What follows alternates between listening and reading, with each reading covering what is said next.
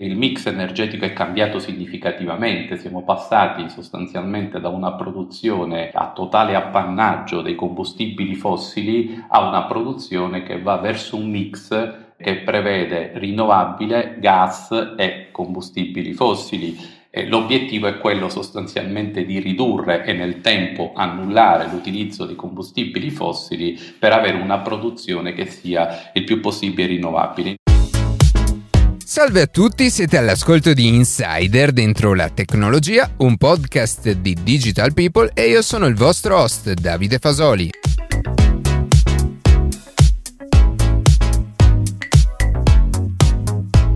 Oggi faremo con Enea un approfondimento sulle fonti di energia rinnovabile nel nostro paese e sul percorso che dobbiamo intraprendere per ridurre il nostro impatto energetico. Prima di passare alle notizie che più ci hanno colpito questa settimana, vi ricordo che potete seguirci su Instagram a chiocciola dentro la tecnologia, iscrivervi alla newsletter e ascoltare un nuovo episodio ogni sabato mattina su Spotify, Apple Podcast, Google Podcast oppure direttamente sul nostro sito.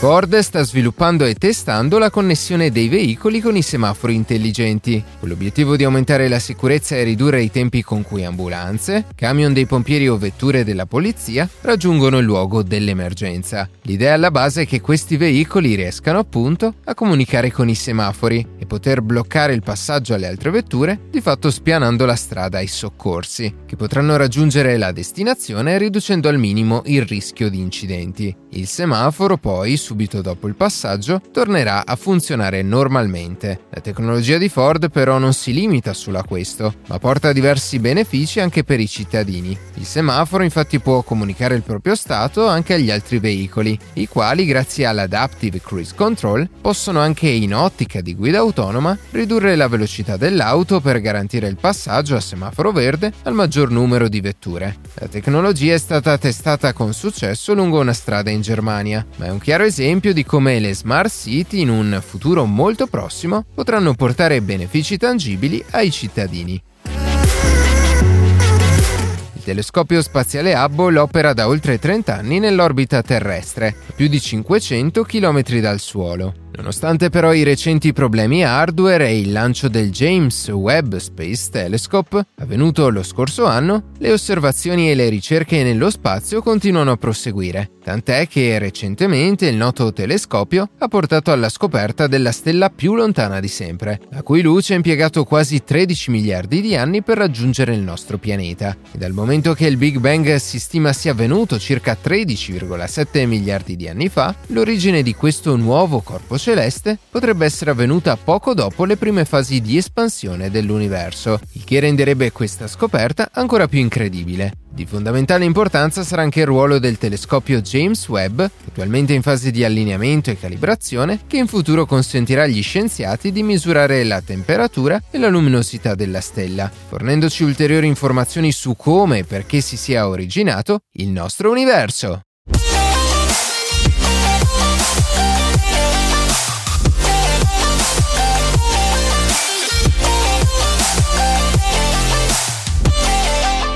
Questi ultimi anni siamo diventati sempre più consapevoli di qual è il nostro impatto sul pianeta quando si parla di produrre energia sia per quanto riguarda i nostri spostamenti, sia per alimentare quasi tutti gli oggetti che ci circondano nella nostra quotidianità. Inevitabilmente, poi, alla luce dei tragici eventi di attualità e al cambiamento climatico in atto, la necessità di garantire al nostro paese una maggiore autonomia ed efficienza energetica è sempre più attuale. Per capire quindi come possiamo produrre più energia green, in modo da ridurre al minimo l'impatto sul pianeta, è con noi Giorgio Graditi, direttore del Dipartimento Tecnologie Energetiche e Fonti Rinnovabili di Enea. Benvenuto Giorgio. Grazie, bentrovati. Prima di entrare nel, nel vivo dei temi di, di, questa puntata, ci spieghi chi è Enea, di, di che cosa si occupa e poi di che cosa ti occupi tu nello specifico. Sì, Enea è un'agenzia nazionale l'Agenzia Nazionale per le Nuove Tecnologie, l'Energia e lo Sviluppo Economico Sostenibile e si occupa sostanzialmente di attività di ricerca, di sviluppo, sperimentazione, innovazione, ma anche di trasferimento tecnologico. Quindi è un ente che lavora a stretto contatto, a diretto contatto con gli stakeholder industriali con l'obiettivo principale di eh, trasferire i risultati e i prodotti della propria ricerca al fine di farli diventare poi un bene comune, quindi con ricadute positive sull'intera collettività. Noi operiamo su diversi settori che vanno dall'energia a, all'economia circolare, all'efficienza energetica, alla sostenibilità dei territori, allo sviluppo di nuove tecnologie, quindi agiamo in un dominio molto ampio che si inquadra, direi, in senso generale nel concetto della transizione ecologica e della sostenibilità. In particolare io dirigo un dipartimento che è il Dipartimento di Tecnologie Energetiche e Fonti Rinnovabili che opera nel dominio fonte di produzione e usi finali quindi sostanzialmente energie rinnovabili, chimica verde, smart city, smart community, comunità energetiche locali, tecnologie abilitanti e digitali, eh, idrogeno, eh, sistemi e soluzioni per l'efficientamento di processi industriali, quindi i cosiddetti settori energivori, settori hard to abate, eh, aspetti che ricadono anche sulle smart grid, la smart sector integration e quindi l'integrazione di vettori e di sistemi energetici. Sì, quindi avete un punto di vista privilegiato su tutti questi aspetti che, che, riguardano l'energia. E quindi ci parli di come è cambiato il nostro fabbisogno di energia negli ultimi decenni? Abbiamo sempre più bisogno di energia specialmente rinnovabile? Allora, eh, noi siamo in un... Eh, in un momento importante che è quello della transizione energetica e della transizione ecologica. E tutti quanti sentiamo parlare costantemente di decarbonizzazione del sistema energetico e del sistema economico. È un processo ovviamente complesso mh, che richiede scelte importanti, talvolta anche difficili, nell'ottica però di traguardare un obiettivo importante, che è quello sostanzialmente di ridurre le emissioni inquinanti L'Europa si è posta come obiettivo quello di divenire il primo continente al mondo con impatto climatico zero al 2050, il che significa ridurre significativamente tutti i processi inquinanti, agire quindi sia sulla produzione utilizzando energia pulita, ma sia sui processi, ma anche sugli usi finali, quindi in primo luogo ridurre i consumi o perlomeno consumare meglio l'energia e insieme a ciò bisogna produrla in modo pulito. Quindi decarbonizzare l'economia significa sostanzialmente azzerare l'impronta carbonica in ogni settore. E considerate che circa due terzi delle emissioni di gas a effetto serra a livello globale sono connessi all'uso di combustibili fossili a scopo energetico per la produzione di energia elettrica, per il riscaldamento e per il trasporto e l'industria. Quindi è fondamentale eh, modificare il modo in cui produciamo e consumiamo l'energia. Per raggiungere questo obiettivo bisogna agire in modo sinergico, con un approccio sistemico su più fronti. Non c'è una soluzione unica che dà una risposta assoluta o definitiva al problema. Quindi occorre ridurre la domanda di energia, attuando un cambio radicale nel mix energetico a favore delle rinnovabili e compensando anche le emissioni di gas a effetto serra aumentando gli assorbimenti garantiti ad esempio dalle superfici forestali o dall'eventuale ricorso a forme di stoccaggio geologico e l'utilizzo dell'anidride carbonica. È chiaro che decarbonizzare una realtà complessa come quella energetica non è assolutamente semplice, infatti la produzione di elettricità in particolare richiede grandi investimenti che possono essere ammortizzati nell'arco di anni, se non in alcuni casi anche di decenni. L'Italia ha avviato certamente, come altri paesi europei, il processo di decarbonizzazione, innanzitutto partendo dal settore elettrico, con l'obiettivo di passare da un assetto centralizzato ad uno distribuito, fondato prevalentemente sulle fonti rinnovabili. E, è chiaro che la transizione verso le rinnovabili dovrà essere accompagnata da una elettrificazione degli usi finali, soprattutto nel settore civile e nei trasporti, dovrà essere anche accompagnata dalla produzione di idrogeno, che è un nuovo vettore energetico che potrà poi essere utilizzato tal quale oppure trasformato in altri combustibili, eh, anche per la decarbonizzazione degli usi che non sono squisitamente elettrici. E in termini di, di consumi, quali sono gli obiettivi del nostro paese eh, per ridurre l'utilizzo di fonti non, non rinnovabili?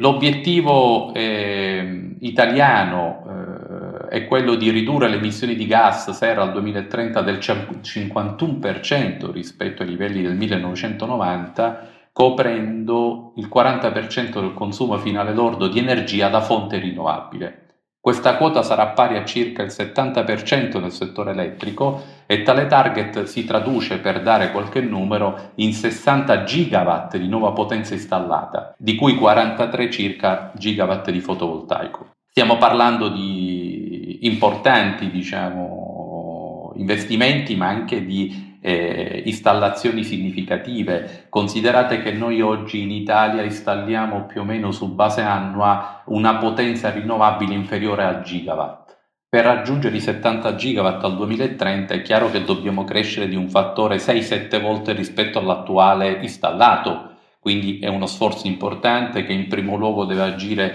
sulla parte del permitting, cioè facilitare la realizzazione degli impianti rinnovabili, e deve agire anche sullo sviluppo ovviamente di tecnologie avanzate, ma soprattutto su quelle che sono anche le policy e le eh, comunque in generale eh, azioni eh, che vengono messe a terra a livello di enti locali e di regioni in un quadro più ampio che quello nazionale che guardano ovviamente a una produzione eh, di energia eh, di tipo pulito e quindi sostanzialmente identificabile nelle rinnovabili.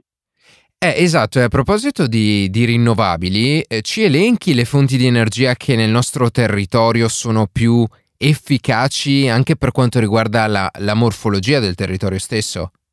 Quando si parla di rinnovabili parliamo sostanzialmente di fotovoltaico, eh, che certamente ha la fetta più grande, quindi impianti solari fotovoltaici. E in questo caso l'obiettivo è di passare dai circa 22 gigawatt installati a 64 gigawatt al 2030, quindi significa triplicare la potenza attualmente eh, in esercizio, favorendo sia la crescita di impianti di grande taglia sia di impianti di piccola taglia, ovvero la cosiddetta generazione distribuita. Occorre anche, come dicevo prima, valutare con molta attenzione gli aspetti legati all'occupazione del, dello spazio, del suolo. Il fotovoltaico ha il vantaggio di poter essere integrato in paesaggi, in contesti urbani, comunque in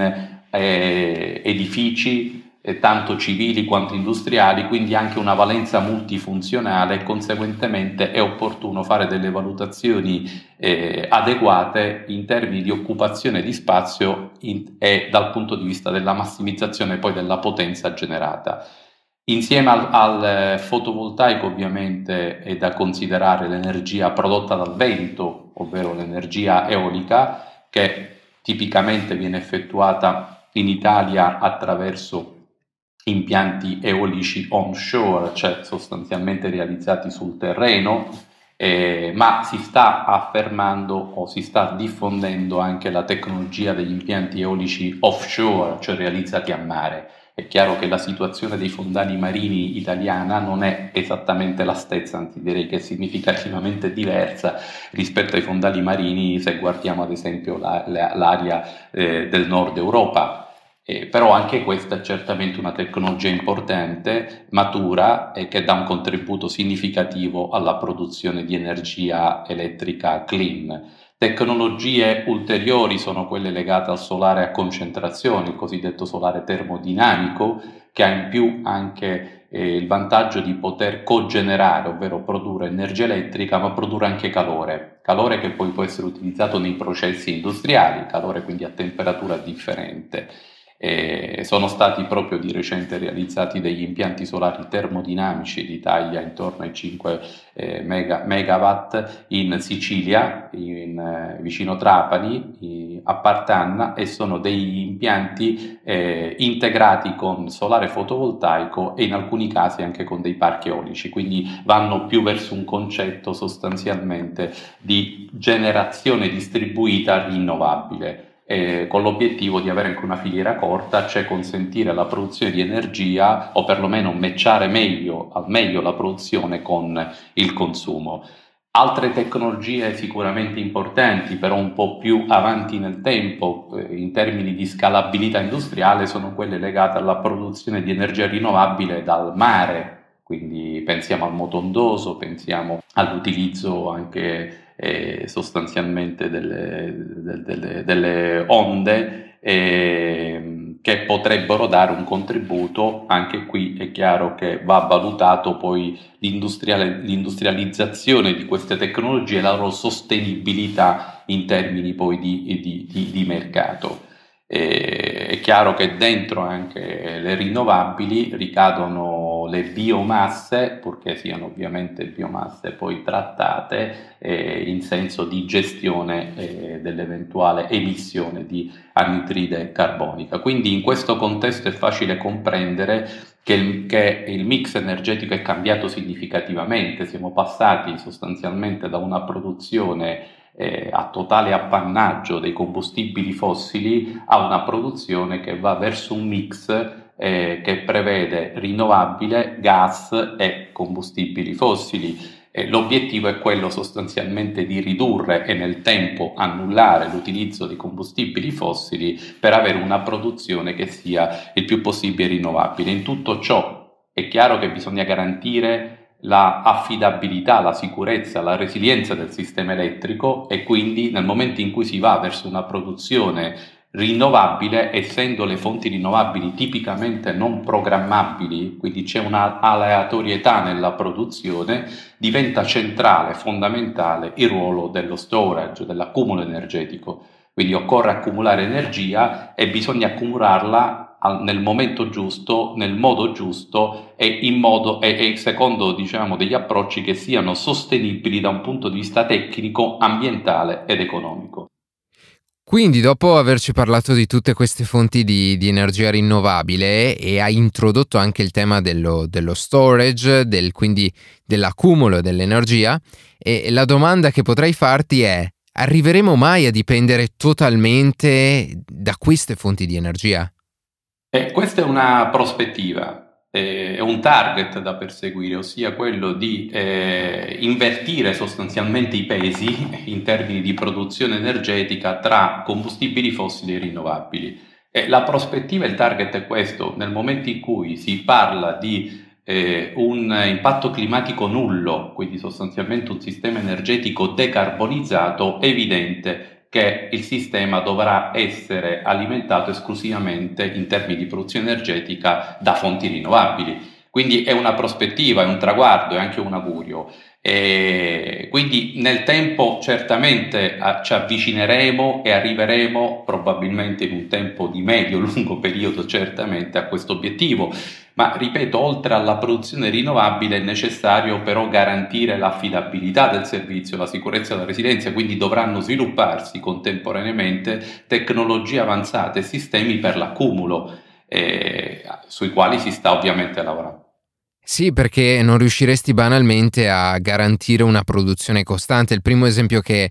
che mi viene in mente è quello del, del, sole, non è presente per tutte 24 le ore della, della giornata. Il sole non è presente per le 24 ore, il vento è aleatorio, talvolta c'è, talvolta non c'è, c'è in forma diversa in termini di intensità, quindi poi di capacità di trasformare quella energia meccanica in energia elettrica, conseguentemente bisogna però garantire sempre una domanda e quindi per dare eh, una risposta certa alla domanda, occorre avere dei buffer, cioè dei sistemi che sono in grado di intervenire al momento e che quindi, avendo accumulato l'energia, poi la rendono disponibile nel momento in cui c'è una richiesta. E questo è un altro settore molto importante eh, sul quale si sta lavorando e nel quale Enea è fortemente impegnata, ovvero il tema dello storage in senso ampio, quindi parliamo di accumulo elettrico, tipicamente un accumulo elettrochimico, quindi il mondo delle batterie, eh, ma possiamo avere anche applicazioni che sono di altra natura, l'accumulo meccanico, o chiaro che parliamo però di, di taglie poi differenti, che sono i flywheel, i cosiddetti volani, possiamo avere accumulo termico, quindi accumulo sostanzialmente poi di calore per altre applicazioni, che può essere poi anche utilizzato nel contesto elettrico in certe situazioni per fare dispacciamento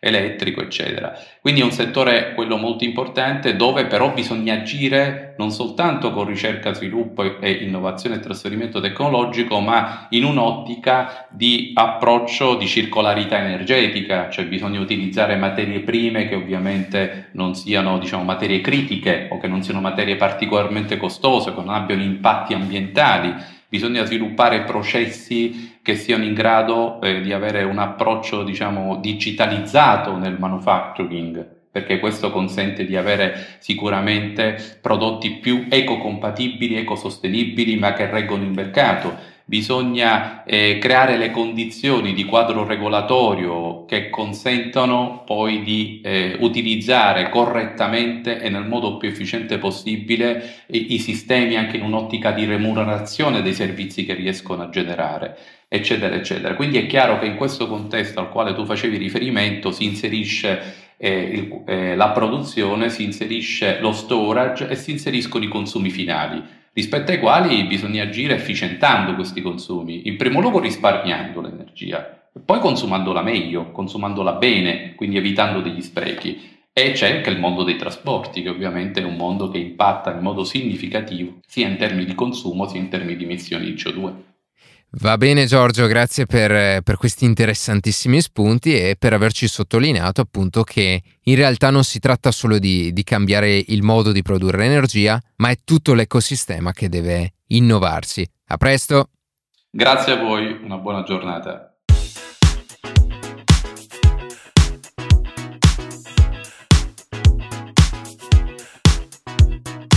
E così si conclude questa puntata di Insider dentro la tecnologia. Io ringrazio come sempre la redazione e in special modo Matteo Gallo e Luca Martinelli che ogni sabato mattina ci permettono di pubblicare un nuovo episodio. Per qualsiasi tipo di domanda o suggerimento scriveteci a redazione chioccioladentrolatecnologia.it, seguiteci su Instagram a chioccioladentrolatecnologia dove durante la settimana pubblichiamo notizie e approfondimenti. Qualsiasi caso nella descrizione della puntata troverete tutti i nostri social. Se trovate interessante il podcast condividetelo che per noi è un ottimo modo per crescere e non dimenticate di farci pubblicità. Noi ci sentiamo la settimana prossima.